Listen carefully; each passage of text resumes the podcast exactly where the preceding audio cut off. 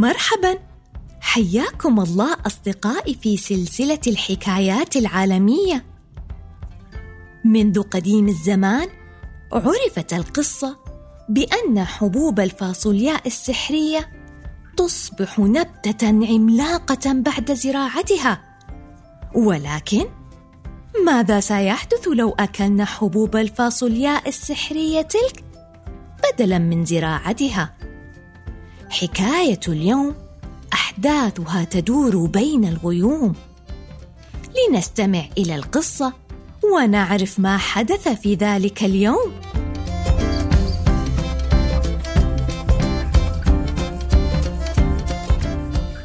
نبتة الفاصولياء العملاقة.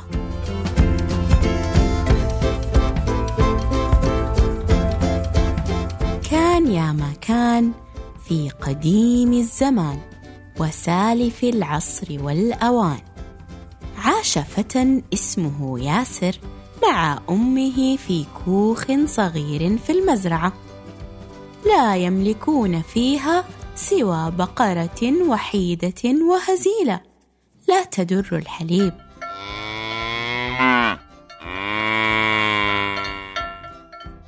كان ياسر يحب الاكتشاف والتجربة، ومن شدة حماسه كان كثيراً ما ينسى إتمام مهامه.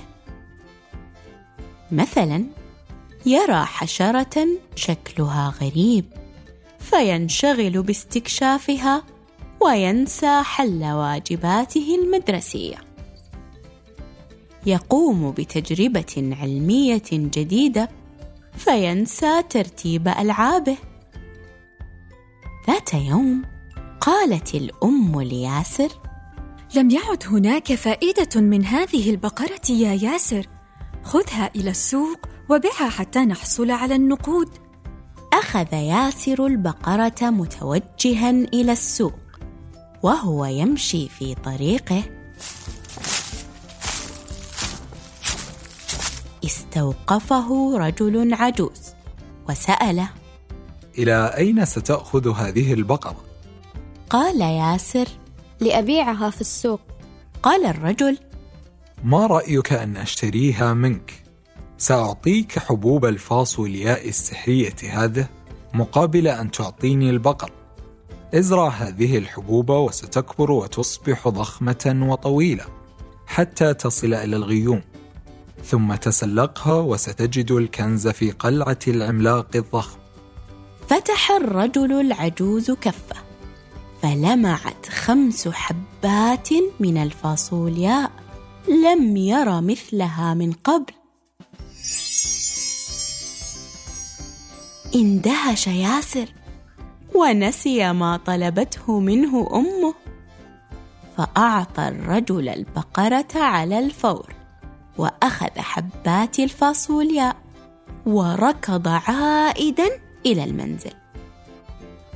وعندما وصل وضع حبوب الفاصولياء على طاولة المطبخ وذهب إلى غرفته وغط في نوم عميق. عندما حل الصباح استيقظ ياسر وقد أعدت له أمه طعام الإفطار حتى يستعد للذهاب إلى المدرسة، فسألته أمه: أين النقود التي بعت بها البقرة؟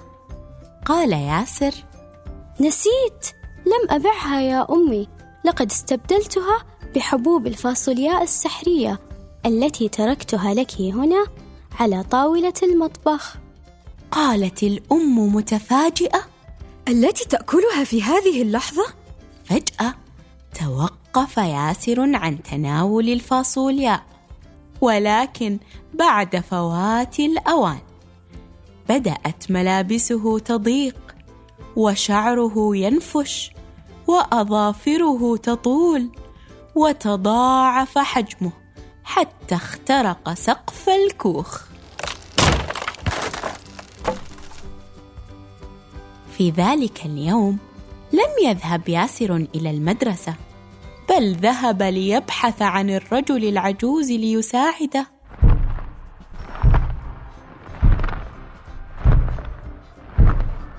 الرجل العجوز ياسر قادما من بعيد، فتفاجأ وقال له: يا ياسر، أكلت حبوب الفاصولياء بدلا من أن تزرعها؟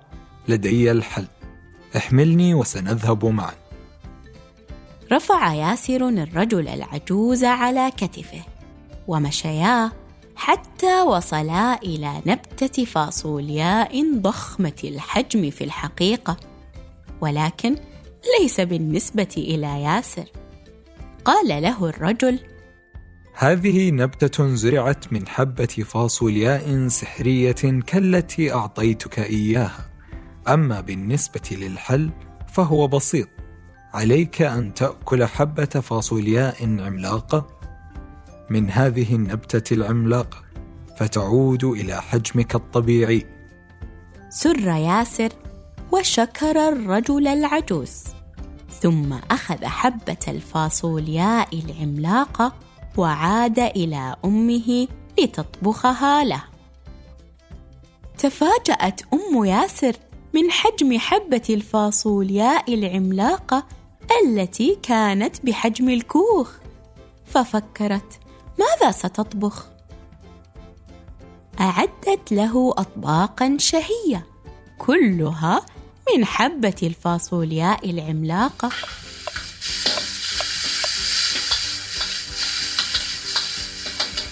يخنة الفاصولياء، فاصولياء بصلصة الطماطم، سلطة الفاصولياء، حساء الفاصولياء بالبصل. ففرح ياسر وتناول الفاصولياء كلها، ووعد أمه بأن يصغي إليها جيداً في المرة القادمة. في تلك الأثناء عاد ياسر إلى حجمه الطبيعي أخيراً.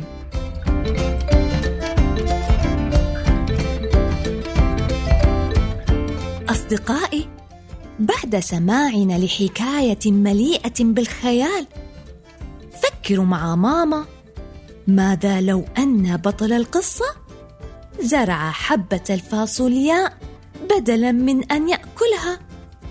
ما الذي سيتغير من أحداث القصة؟ ولا ننسى أخيرا ما اعتدنا على فعله، هيا فلنحضن أنفسنا ونردد: أنا مميز، أنا مفكر،